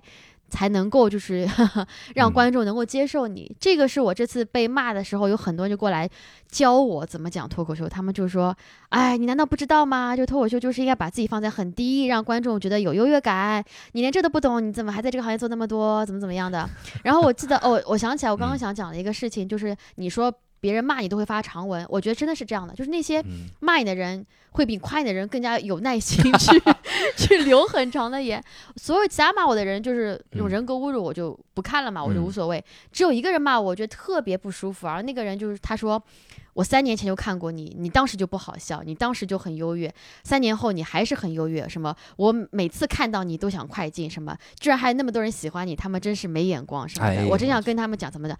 然后那个人说完之后，就有很多人在底下回说说啊，他原来三年了都不好笑呀，怎么怎么着，怎么怎么着，或者说啊，既然你都这么说的话，那你一定是有道理，因为你是老观众了。嗯，他就会这么说，然后就会带一波这种风气，然后这样子，就是我会觉得说。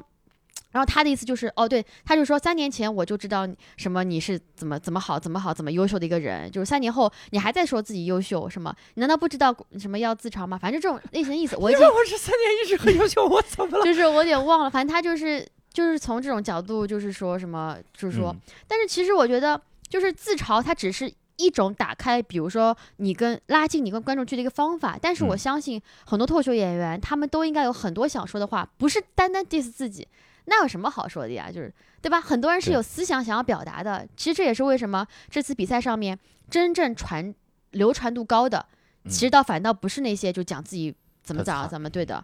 很多的人喜欢他们，还是因为他们背后传递的一些东西。对，就这么简单。对。对，我我我是感觉单立人这个这几个人，像什么石老板、周奇墨、小鹿啊，这样我们几个玩的玩的好的，我发现我们有一个共同点。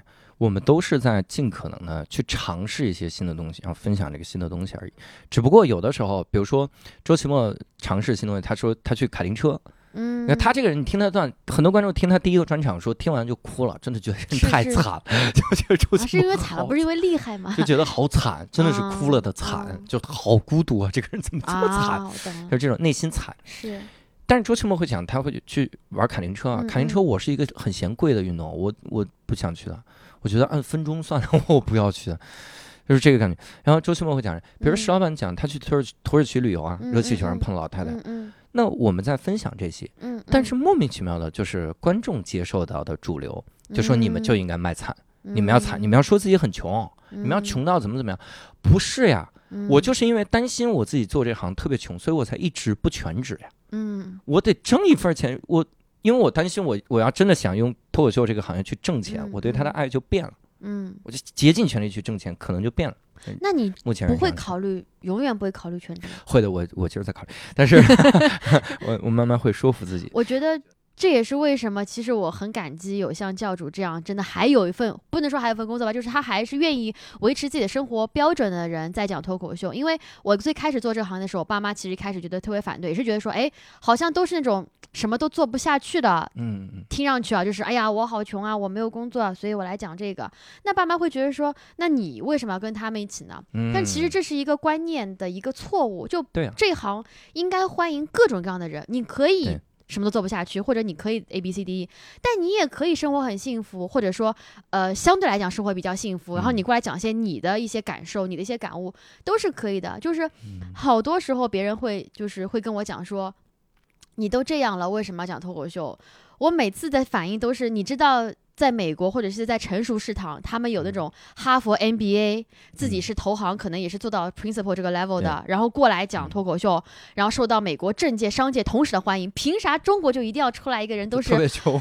对啊，就为什么就我们就不能这个什么？我还想去白宫讲呢。对啊。你 等我。真的从白宫回来，你们还会说你都去过白宫，你还讲脱口秀？那我 那这崩溃了。宋飞，宋飞讲脱口秀讲的第一个段，他的爱好是收集保时捷，他收集保时捷。你说说为什么不能往上努力努力？难道一个圈子就注定要那样？有的时候我会类比一下相声圈，相声圈也会有这样的主流的说法。他们会说什么呢？他们就说相声圈主流的说法就是我们相声演员没文化。你说久了之后吧。有文化的人去说相声，大家会觉得这这你还跟我们掺和啥？就不要 这样吧，咱们。所以我特别理解那个《麦瑟尔夫人》里面的一个人，就是苏苏菲啊，苏菲她她。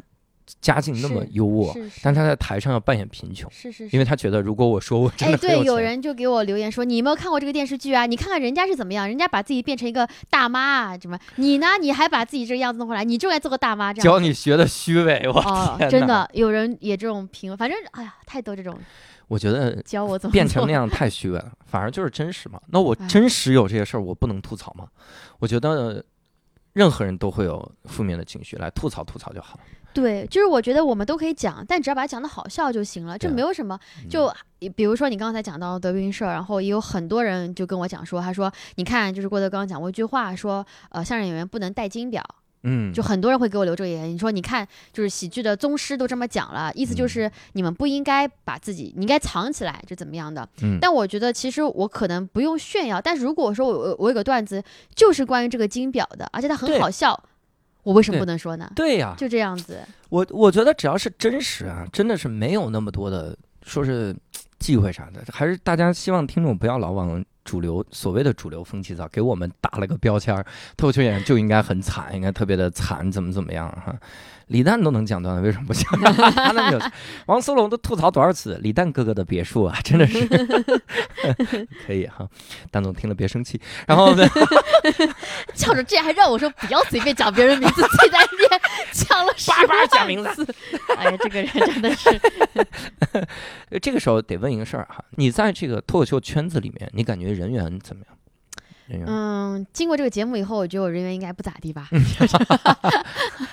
就是在一部分，就是因为那次呃，就是第就是现在不是第二轮比赛嘛，然后第二轮比赛不是个内投表嘛，嗯，我内投表是投了被的被投到第二十八位，就三十名第二十八位。然后我当时的第一反应也是挺懵的，就是我没有想到就是。这三十个里面，就是我会排名那么那么那么靠后，就感觉自己可能之前对自己的定位其实可能是有特别大的误差的。包括我当时出来之后，就是 齐墨老师看到我，他说：“哎，你也还在里面。”因为我可能没有拍被镜头拍到，他说我已经早出来了。我想说不对呀，这二十八票里面应该也有你的一票。你装什么装你？你应该这样想，没有期末那票，你可能就二十九了。上一届期末老师是是是是，可能是这样的，是这样。那呃，因为我为啥会问到人缘这个事情哈？嗯，我会觉得有的时候一个人太努力了，嗯嗯，会让人觉得你不是很想在这个圈子里深深耕。你比如说，我很努力，我我我在。英语培训圈我感觉我也努力；我在脱脱口秀圈单口喜剧界，我也很努力。两方都不会觉得我是他们的人。这种时候，你会觉得这种有冲突吗？我觉得，首先，当然，就如果说你是，嗯。比如说，因为其实有很多脱口秀演员，他们其实都是编剧，所以他们会经常在公司里面，然后可能会经常一起就是磨段子啊，或者一起讨论什么的。那他们其实是既是同事又是同行，那相处久了，当然就是会比像我这样我不在公司工作，我只是就是来演出的时候才来的演员，可能关系会更深一点。但是我觉得还有一个是，我就是就大概一两周前吧，然后我跟沈清。然后一起聊，一起喝酒。然后他当时就跟我讲，他说他其实觉得我就是好像就不太敢来找我一起玩，他就会觉得说我会不太乐意。嗯。但他后来跟我接触之后，发现我这人又没他想象中那个样子。嗯。他就跟我讲，他说会有这种想法。然后我当时其实挺惊讶的，因为的确也没有很多人找我出来。但是我没有想到过他们会觉得是我对他们有疏离感。对。所以其实我到现在都不知道原因，但我觉得。怎么说呢？这个东西，我去问别人，说实话也不一定会得到最真实的反馈。而且我觉得有时候你太在意了，反而会把这个事情弄大。不如就先顺其自然。也许有一天，就就大家会发现我有多么善良。然后 是吗？嗯，建议不要去问。真的，我有一次我们在办一个什么团建之类的东西的时候，有一个演员不是单立人的，有一个演员喝醉了，然后跑过来跟我说。叫主，我原谅你了。哇塞！我那一刹那知道我的人缘没那么好。为什么？他有讲理由吗？理由是有一次开放麦的时候，他讲了老段子，然后我说开放麦还是最好不要讲老段子，就这样多讲点新段。我那个时候真的是感觉有点恨铁不成钢的感觉。我有时候看很多演员，那么三四年了都讲一模一样老段，我一点都不提意见的。嗯我跑过去跟人家说，我说你讲点新段，你不要老讲老段子。我意思就是，你在我眼中是一个很有追求的人，是然后就让人家记恨呐。我我后来我那一刹那我发了个朋友圈，我说我再也不给别人提意见了。嗯从那一刹那开始，教主没给任何人提过段子的建议，除非他主动来问这个段子应该怎么改改，嗯或者怎么样，或者我跟这人太熟了。嗯我前两天跟 Storm 提了一个，我说，哎，这样你有没有个角度你能加上去？嗯加的是这种，别的一再不提。所以 Storm 再不跟你讲话了 我错了，Storm，我只是往好了提，就是加一个。我不说你这个地方不好，怎么处理，我我这些都不说，我现在完全不提建议，因因为我觉得这个行业敏感，比我敏感多了去，而且我人缘比我想象的差太多，是这样。我也是，我也是，所以我们俩才玩那么好嘛。哎，那你是不知道我背后怎么说你，哎，是这种是有这个感觉啊。哎，那我问你啊，你像你这种两个圈子都都混迹哈、国企圈、实业圈和这个脱口秀圈都混迹，你嗯你现在还有自己的生活？你看你还做直播，你还做嗯各种短视频，嗯然后甚至还开睡前的这个金句，你现在会有自己的生活吗？就是跟朋友的社交生活会少很多吧，可能嗯更多的就是在我做单口之前。而且那个时候可能也没有在上海工作嘛，那时候在香港工作，然后那个时候生活是非常喜欢社交的，就非常喜欢认识新的人，而且我也是那种喜欢就是我组的局就不要冷场这个样子，嗯然后结果也很了解很多餐厅啊什么的。结果回到上海之后，就一下子就变了，就生活圈变得非常的就是脱口秀、工作、那个生活，大概就这么一个三点一线这样的生活。所以嗯其实这个。但是没有办法，就是你时间必须得要做一个取舍，而且我不想牺牲我自己一个人的时间。比如说，我自己一个人的休闲方法就是看很多日本的综艺、日本的动漫，嗯或者是看就是呃国外的专场，反正就是看一些会让我就是可以同时又语言上我又可以补充自己，因为其实我觉得语言这东西你不听你是会忘的，啊对，对吧？然后第二点就是让你觉得开心的事情，嗯所以我就就觉得这种事情我我不时间我不能少，然后这样对，所以就后来就觉得人 儿越来越差了吧？我真的是这个感觉。我有的时候觉得嗯好想自己在家看剧啊，不想跟人家出去组个局啥的，这个感觉。但我觉得是这样的，就我之前也跟朋友聊，嗯或者说我可以这样问你吧。跟你关系最好的朋友，你想想，比如说一到三个人，嗯，这些人，你跟他如果说，比如说半年不联系，但半年后再见面，你觉得感情会生疏很多吗？也没有太生疏。对啊，其实嗯不会的。嗯，我觉得跟你关系真的很好的朋友，就是你们之间可能之前的那个基底更是够深了，嗯，所以每一次交流都是质量非常非常高，就可以弥补之前你可能嗯跟一个很普通的朋友很随便的交流。我觉得是这样的。对而且我之前还看过一句话，就他说，呃，其实人年纪越大，你越应该珍惜你交给朋友的时间，你只应该挑高质量的朋友，就 A 是让你开心的。B 是让你学到知识的，C 是又开心又学知识的，其他所有人，你你跟他在一起时间其实都是浪费嗯，就这么简单。对，这不是 Nora 说，那是那个专家说的。啊！对对对，那专家说的，专家说，专家说的嗯。这个专家，然后太害怕了，做这个节目真的是太害怕了。那比如说，你演出的现场有会被冒犯到吗？啊，我最近一次被冒犯是，呃，最近一次主持的时候，嗯，然后我在跟观众互动，然后旁边一个女生说：“聊什么天啊，快点演哎呦，！”就坐第一排，声音嗯巨大。然后那时候我那次我处理的不太好，嗯然后我当时就已经懵哦，就是帮那个齐墨的老师专场主持，因 因为我很怕在这种别人的场子把别人弄弄弄砸掉，对对对，所以我当时时就忽视他，然后很快结束互动，讲了一个梗，就把他就把开场演员给请出来了。嗯啊、对，还是多少会有这种观众哈，就是感觉他不了解主持人的作用。对，嗯就声音特别响，坐第一排说了一句，我感觉大家旁边人听到也都会觉得说很紧张嘛，觉得是不是要吵起来或怎么怎么样。嗯我我那次主持单立人的原创喜剧大赛决赛的时候，嗯呃，不直播挺多人看到的，嗯，然后我在主持的时候，嗯满屏幕弹幕骂我，就赶紧滚，聊什么聊，哎呀，我赶紧下去。然后单立人的粉丝就冲上去，啊，你们疯了吧？教授在热场。然后啊第一个演员也冲上去，让他继续聊。啊，弹幕真的是一个很可怕的东西。我最近写了个弹幕的段子，我一会儿 关了麦跟你说，我觉得挺有意思。现现场给我看，我觉得那个挺有意思。哎，你你能描述一下努力的尽头吗？你是说我的终极目标之类的这种东西吗？类似这个。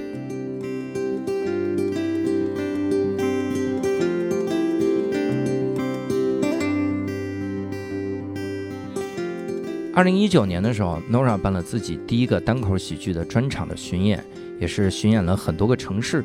本来计划在二零二零年的时候就出国做海外的这种演出，但是呢，因为疫情的原因啊，现在也被取消掉了。那在整个巡演的过程中，他自己会有哪些感受和感悟呢？这整个的巡演又是不是一种成名在望的必经之路呢？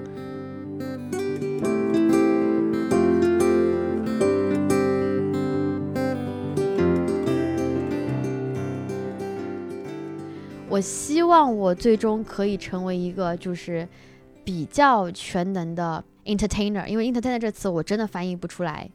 嗯，我觉得不是娱娱乐人，听上去很奇怪。粗浅的翻译就是娱乐人，对吧？听上去其实好像有点就是怎么讲贬贬义这种感觉的。但其实我是想要，比如说举个最简单的例子，就是嗯，Trevor Noah 也好，Ellen The Generous 也好，他们两个其实就是我现在能想到的终极的目标。嗯嗯。我能想到是 Dave Chappelle，但我想到他被骂了多少次，我就就没承受不了。我觉得他太厉害了，嗯，就他那个境界，我觉得是种，他讲什么段子都让我觉得他已经看破人生了。对，叼着根烟，什么抽，喝着杯酒，然后在这讲。他年轻的时候就那样。他年轻时候是透着鬼机灵劲儿的那个样子。哦，我年轻只看过很少片段，大概对，就那个像个小恐龙一样，哒哒哒，眼睛滴溜溜转。年轻的时候，种族歧视警告。我们来聊聊你的演出吧，就是你之前一九年的时候也办了巡演，嗯，然后那个时候巡演的感受大概是什么样？我在做之前我还挺紧张的，但是做完之后，我觉得这巡演做的太好了。首先，我觉得对每一个想要提升自己。单口水平的人来讲，我觉得做巡演都是一个非常好的一个机会。为什么呢？因为首先你会感到很大的压力，嗯，观众都是来看你的。然后如果你演砸了，这个场子基本上就演砸了。就是首先对你自己的要求会更高，其次是因为专场通常都是巡演嘛，你会去挑战不同的城市、不同的观众和不同的场子，这所有的因素的调整，对你作为一个单口演员来讲的素质。都会是有很高的要求，同时也会让你进步很大。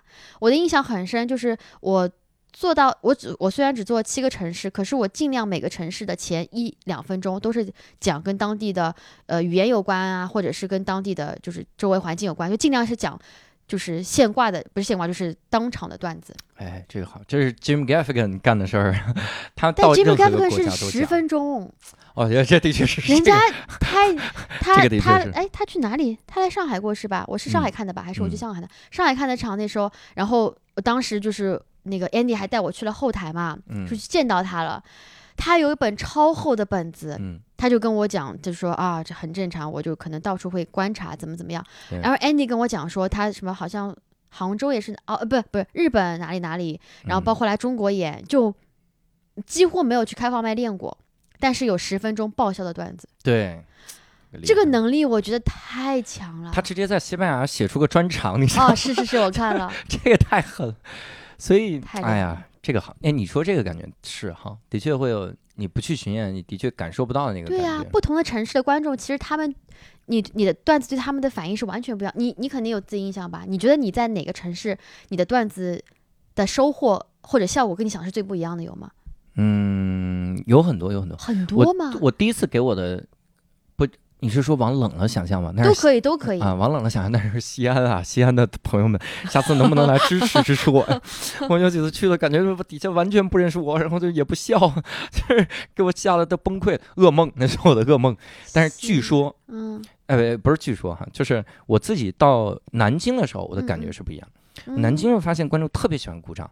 哦，你跟我讲过，哎，那个时候他会感觉，你会感觉他是在欣赏一个表演，啊他是欣赏一个艺术，一个表演。说这个地方，他说，嗯，这个好技巧，哎，这是是 挺有意思，特别欢迎。不同不同的想的这个点是不一样的。是的，有的时候会，我会增加一些当场的梗，会发现反响巨好无比，因为大家真的很渴望这种，他觉得一个远道而来的这么一个演员，是是竟然有我们的梗，是是是是，靠这个这个感觉，我甚至在广东讲他们吃福建人的特色，哎呦我的天哪，这个没有，我去，你比如我去武汉，嗯，我跟他们讲，武汉我们跟开放喜剧合作，嗯嗯，我第一次去演的时候，我说这还叫什么开饭喜剧，应该叫过早喜剧，咵就炸了啊，就因为武汉人管吃早饭叫过早，嗯，哎呀，我说真的是。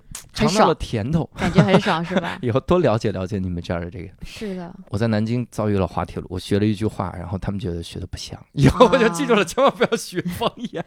我学了好多方言，就算不像，其实也无所谓。就是观众他们，就是有些观众他们还会就是很善意的说：“哎呀，你这个不像啊！”就会嘲笑你，就是 至少也笑了。为什么连嘲笑的声音没给我？你你自己去演出的时候，会有让你感动的观众吗？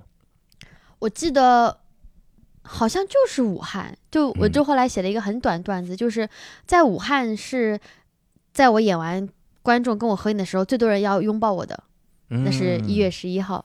哎呀，在武汉，我查了一下，我们的地方离那个海鲜市场大概开车五分钟，挺近的哈，挺近的。然后在那个场子，就是我记得戴口罩，太晚了，太晚了，晚了。然后就是有一个观众，他就过来，他说：“我可以抱抱你吗？”他说：“我是一个自闭症的患者。”哦，他说：“我就是很久没有笑了。”他是在演出之后告诉我的，演出之前告诉我就我就我都压力会特别大。他演出之后告诉我，他说很久没有笑了，然后今天过来看这个演出，我觉得很开心。然后我当时觉得哦，就有种哦被戳到这种感觉，就是我自己都被自己感动到了，就是觉得自己做了特别了不起。对，就是我意外的一个事情，然后会让真的会有这么大的用。我觉得这点是让我觉得最意外，也是最最最最暖心的一件事情。这个感觉真好。对。那你你像你现在也在这个各大平台会传一些个段子之类的哈，然后你会遇到比如有那些脱粉的观众吗？就这个脱粉指的是啥？就是不是说突然你发现粉丝少了一个，而是你之前知道他是 你的观众，脱粉的会有吗？这种没有，只会有那种下面留言说我脱粉了这种啊，嗨，主动告诉你这种哈，是的，哎，那你真好，你都不像我，啊，我遇到过很 多，那可能你记得太多太多粉丝了吧？我也没有记得。后来我的一个前辈跟我说，他就跟我说说你千万不要移情太深，移情，对，就是老观众那个 ID 你看久了之后，哦，你会觉得他是你一个交往了很多年的老友。那个时候，他他一说脱粉，其实你会特别的伤心，但你千万不要移这个情。嗯，哎呀，这个时候真的挺让我解脱的。后来我就仔细想，那我这么伤心，人家是取关了或者咋样，尤其是默默取关的那种，我就想，他是什么样的？好像完全没有。嗯，我说那我看过他有什么经典的留言吗？嗯，因为以前我会看到一些观众，比如说一些观众他底下留言说：“妈的，我怎么还不是铁粉？”哎，这个时候我就会记住这种类似于这种留言，好像也没有没有，但我只是因为常见这个 ID。嗯，那个时候真的是要告诉自己不要移情太深，也是慢慢学吧。我觉得人真的记性不要那么好那么好，我真的很想写这段子，就真的不要记性那么好，你会过得很快乐，而且你的生活毫无影响。真的毫无影响，就这些人，就是他们可能有些人过来骂你或者脱粉了，他就很开心去吃香的喝辣的，然后你在那边难过半天，但是你忘了这件事情对他没有影响，对你也没有影响，嗯，这是我觉得就最近一段时间特别是那个感悟，就特别想要去遗忘，是，但这就是一个问题，嗯，你看有的时候因为我看到了这种脱粉的人，嗯，我会。很自然的想到，我说这就是我想要成名，在我成名道路上，我又退了一步，嗯，至少退了一个观众这样一步，这个感觉。不用这样，呃，是的确不用这样，现在慢慢慢慢在调整嘛，是。但我发现有一个事儿特别逗，我想跟你真的好好交流一下，就是微博现在推出这个很很激起大家虚荣心的东西，就是红 V 啊，金 V 哈，是是是，有的时候他突然你的段子火了，他就告诉你你金 V 了，你跟别人的 V 不一样了，是是是，红 V。我看的你的 V 跟我的 V 的心路历程一样，嗯，就是你有一段时间红 V，嗯，然后有段时间就黄 V 了，退回去了。就是你好关注我，你老婆在这样子可可以吗？我还关注了 Storm，Storm 也是这个。关键是我也是这个样子。我教你个办法，迅速走出这种情绪。嗯，下载微博国际版，根本就看不出你是红 V 还是吗？行，你这就是你从那天开始用微博国际版，你那个时候会有失落吗？就变成了黄 V？就是不会，我只有进那个就是那个。普通版它会告诉，就是它会很明显，但我平常用国际版的时候，我根本就看不出自己有 V。哎，这可以。对，就就心态就会好很多，因为这个我第一次变成红 V 的时候，我就我还很嘚瑟嘛，因为收到一条东西，后来发现老是上上下上上下下，我觉得无所谓了，因为这东西真的很看机缘巧合，你就不知道你你什么时候那个那个就爆火了。我看很多营销号都是红 V，所以我也不是很羡慕。对啊，对啊，是这样。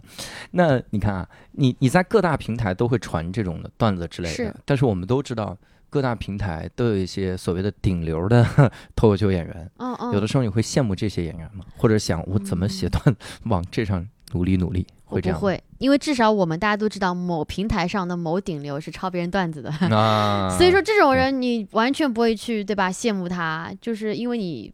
不会这么做，对我觉得其实我已经算很幸运的了。包括在就是就在效果内部，很多人都会过来跟我讲说啊，就是好羡慕你粉丝这么多，怎么做的？就是其实我觉得我相对来讲已经特别好。你知道我就是对对自己特别知足的是什么瞬间吗？是当我看到有个叫教主人发了很多段子，这播放量还没我高的时候。所以我很羡慕你们这种大 V 啊！我有的时候就羡慕这顶流，夜夜的哭啊！这就 就是你真的你发了太多段子上去了，嗯，你发那么多段子还能有四个专场，你到底是什么储备量？我就是太可怕，硬撑 就是硬撑啊！你真的，你你给他点时间，也许某一天某个就爆火了。就你不要老是，天哪！我每次看你发，我都压力好大。我跟你，我跟你说一下这个思路，因为我觉得有的时候你的想法跟我的很像，就这种努力的感觉很像。我我我有的时候会很不服，嗯，就是我传传了段子之后，我发现人家爆火的段子四五百万播放量的那个段子，不服，我会觉得段子写的很浅，怎么怎么样。然后我就发现悟饭的段子呢写的很深，人家也爆红。对的。所以这个时候就真的，你两头。一来回想的时候，就会让自己陷入到一个绝境。嗯，这个绝境，当时是心理医生问我，我死都不敢承认的绝境。就他问我这个问题，我说不要聊这个问题，就直接逃避过去。他就说，你为什么会觉得你要成，你会成为，你会爆火呢？你为什么会觉得你会爆火呢？就甚至他他那个意思的感觉是，你为什么觉得你会火呢？嗯，世界上有很多人。他们可能就到中间的这个步骤，嗯，他们也过得很开心啊，嗯，你为什么要混？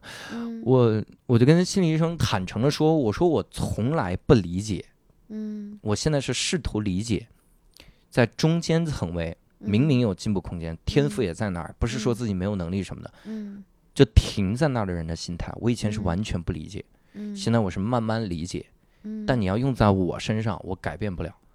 我就好想往上走，一直要往前走。只要我能有一丢丢进步空间，我就往上走。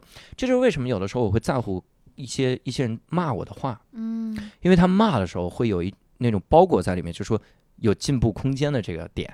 他不是说我真不喜欢你段，你就是个垃圾，他不是这样骂，他是。说我不喜欢你段，你的节奏太快了。啊，对对对，你有水词儿，是。那个时候你你我会产生一丢丢的想法，嗯，是不是我改了水词，嗯，就至少能留住这类观众。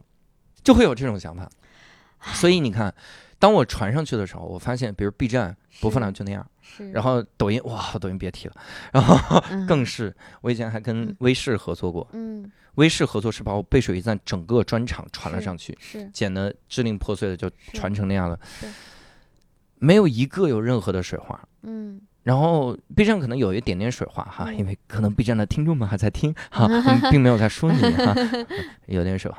包括你在我在优酷传了专场，嗯，再有水花，呃。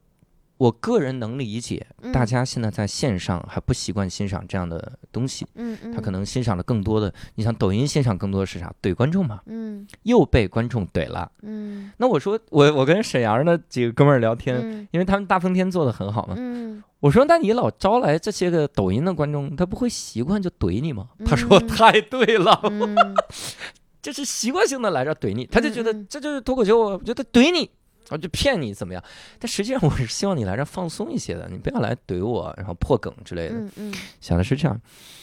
我那天跟那个以前跟心理咨询师说，我说我心里知道，也许有一天，嗯，可能很多人会意识到这个专场很好，或者有水花了，觉得我靠，原来几年前就传了这种东西啊，嗯。这么牛逼，我意识到，但我不知道我能不能等到那天。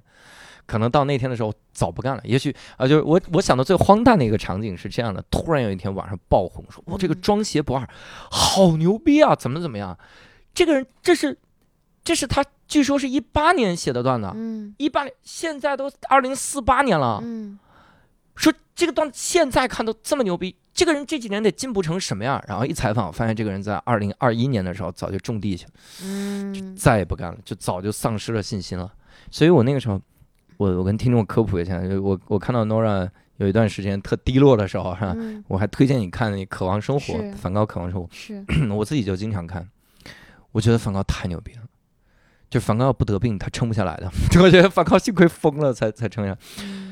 嗯梵高的病叫双向情感障碍，我之前也是这个，嗯我就是，哎，我没他严重，他那都他真是晒疯的，就是梵高。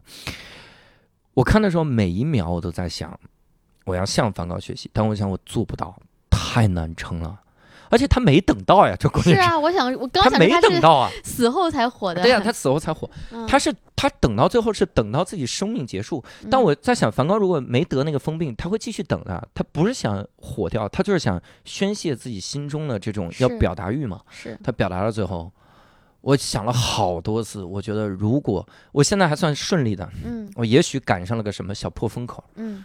也是顺利的，嗯。慢慢往上走一点点。但如果你真的让我有一天知道了，比如突然 从未来穿越回一个，哟，这不是在我们二零三五年脱口秀演员排行第三亿四千名 嗯。这个选手嘛，那个时候我可能就不干了，真的整个精神都崩溃了，我可能觉得我等不到，嗯。会有这种这种想法，所以我我其实挺想问你这个问题，就是你会对自己想一个终极的愿景吗？我刚的愿景就是 Trevor 和 Ellen DeGen- DeGeneres 这种样子，这是我的终极愿。我觉得是这样的哎你，看我就是我插一句打进嗯的嗯，嗯，也许他中国就永远出不了这种这种这种级别的人呢。那没关系啊，我不知道未来我还还有希望啊。嗯，因为我觉得英语好可以去国外说。就是我觉得，我我就是很多事情会让我觉得说，你可以一边努力，但是一边内心就是放弃期望这件事情。嗯就我觉得火这件事情，太看各种因素了。嗯，太看各种各种因素了，就包括说像这个节目，其实在这个节目上的话，呃，有一些老演员他可能如果说时间倒退五年，嗯有脱口秀大会，其实会有别的人火，但那些人可能就像你讲的，他可能五年因为这五年行业可能一直都没有起步，他就放弃了。嗯但他其实五年前是特别厉害的，但只不过是正好是现在这个时间段，你做这个行业，然后你正好有可能因为各种机缘巧合上了一些节目，也许会有波火花。就这种东西其实都是很多机缘在背后的。但是我觉得努力本身是没有错的，因为如果你不努力的话，我觉得这些事情真的不太会平白无故的去砸你身上来。嗯就虽然说很多观众他们会喜欢看上去躺赢很佛系的人设，但没有一个人背后是不努力的。你们看到所谓的佛系的，只要透就是只要是他能够特别厉害的，嗯以实力出道的，或者是被很多人喜欢的，都是因为他们有能力。嗯，就包括这次的李雪琴，李雪琴其实真的是一匹很大的黑马。她的嗯这次表现是作为一个非没怎么演过开放麦，然后也没怎么演出过的人，她能做到这步，其实是特别让很多业内人士都意外的一件事情。嗯然后我一开始在想说，哎呀，她怎么那么厉害？后来上次跟齐墨老师直播的时候，齐墨就跟我讲，他说，其实做这一行你还是要有一些怎么讲悟性，或者说你要有一些积累。比如说你平常可能讲话，你写一些文章可能就很幽默。那也许你讲出来的时候，你只要经过一些从文字转化成语言的这么一个能力，你的这部分就会被激发出来，就好像打通嗯任督四六脉等等之类的。就二脉它背后，哎哎，任督几脉来任着？督还六脉，六脉是啥来？神剑。哎呀，咋好像有就是举这个例子，就是他们嗯背后还是有聪明努力的一面的，没有什么事情是单靠运气的。我是我可能也很，我也很想想象出来一个人纯靠运气，但说实话，他只要不是那种招一半黑粉的人的话，都是有努力成分在背后的。嗯嗯，所以我觉得教主就是，就是这这东西真的是。那个，我待会儿也可以跟你在就私下分享一些，就是包括不同平台，其实你可能就是做法也是可能需要不一样，可能也有这个问题在里面。嗯但是怎么讲呢？真的，我真的觉得，之前我也觉得说，哎呀，我我这么讲了三年了，然后我可能也是努力想去用不同的语言讲。这次上了节目，在上节目之前啊，就在录制之前，我觉得说会有很多人喜欢我吧，结果没有 没想到，就是事情都是很意外的。然后，嗯，所以我觉得就是。放 心态一定要放平，否则的话就活不到明天了。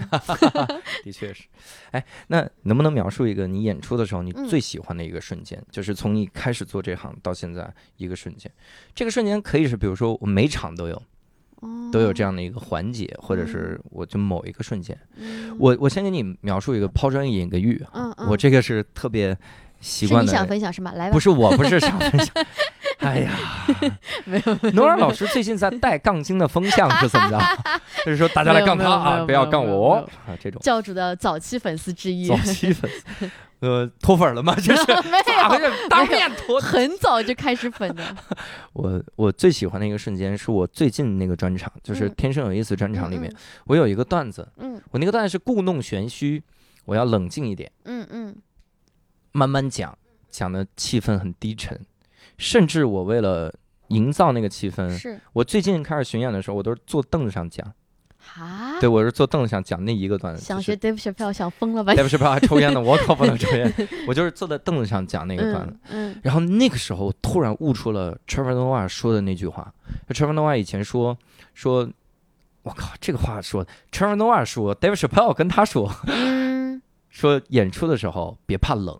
当你的演出进行到一定的进时候的时候，不要老想着加梗。嗯，那个冷场冷了的时候，你看观众，嗯，他是在玩手机，还是在用心的听着你说？嗯，如果他在用心听着你说，那么你仍然是得到了这批观众，你只是带着他们的情绪在走。你想让他炸的时候，他会炸起来的。但是那一瞬间，他们在听你说。嗯，我我在坐在凳子上去讲这个段子的时候，我每次都会仔细观察观众。观众真是好认真的在听，就是在听你这个你这个你这个事儿，他都没有说是那种，嗨哎，他一会儿啊，他肯定要怎么，他就真的是很认真。你还有余力去观察我？我讲专场的时候，我只是很紧张，就是把不是，我就怕忘词啊，或者是怎么样，我就是我拼命在想，说我接下来说什么，接下来说什么，说我完全没有余力去观察，就没有。词需要再背熟一点，真的没有 背熟一点点。哎，你这是咱俩演出的状态不一样。我是一个讲状态的人，就是我忘词忘就忘了，这个段子我忘就忘了。我，但是我基本上只为自己七分饱。我上台那三成，我要根据现场来结合的。你越嗨，我讲的越好。嗯，我甚至我讲点新的东西出来，那种感觉。我我在那个瞬间看到大家在看我的时候，嗯，我真的是感受到这个行业给我最大的魔力了。就是他们的眼神，就是那种。你让别人听你说话的感觉，我从小到大好像没有过，不可能吧？不不是没有，就说我要很努力的去付出这个，大家才能听我说话，然后才能获得那点人缘或者咋样。然后在那一刹那，我觉得我是得到了这些观众，就那个瞬间，我永远永远特别的喜欢。是哦，排在这个之前的瞬间是很装逼的瞬间，就是演出开始前或者演出散场后，我面对空舞台的时候。那个那个谁，这个是很装逼。为什么？因为五月天有一首歌，他说这时光机，他说全剧中看着满场空座椅灯亮起，我就说我也看个空座椅。但是就在这轮巡演的时候，我看到了大家的眼神，那一瞬间我我觉得我会我会干很久，就是 就那一刹那我就觉得妈的我要在这行待很久很久，哪怕他妈不成名也要待很久。你这个瞬间也质量太高了，我怎么讲我这个 没有任何水平的瞬间？就我的瞬间，你这瞬间就是大家拿钱扔向你的时候，我也好想有这样的瞬间。这个年代还拿钱吗？二维码，拿二维码扔向你是的，你是要付钱的，退款吗？嗯嗯，我我没有什么特别好的瞬间。我刚想说瞬间就特别简单，就是我特别享受我在一一个演出当中，然后就是出现一个呃。就是观众观众互动的 callback 的时候，大家那种哈哈哈哈又来了，这是但是这个很也不能说 low 吧，就这个很普通，就只是一种就呃得到别人笑声成就感。嗯，我我觉得一点儿不同不普通。我觉得很普通。这个事情，你刚讲那个什么，刚年 Dave Dave Chappelle 跟 Trevor，我那个特别就是那一瞬间，就是我在这个行业就是可以带，就是这种眼神，就你有过吗？你有过，你没有过。行停好，你看我是一个给给压迫感演员的压迫感的人，我是有这样的压迫。你是个丫丫丫丫，那个你你那个感觉，我觉得会特别好，就是因为啥？你会让观众觉得你在乎他们，你听到了他们的东西。你是跟他们有连接感，我那个瞬间，我我完全可以说我那是自私的瞬间，就是我躺在那儿只说我的自己的段子，坐在那儿，然后你那是跟观众有连接感的，要跟观众有连接感，观众会特别的觉得好，是这个演员看到了我们，我觉得多半还是大家想要。大家会有参与感，其实对吧？就哇，他当年他刚刚那个那个就是怎么样？这个观众我们也笑了，然后呃过了比如十分钟，哈，他还记得那个人呢，我要继续笑下去，就是就这种参与感。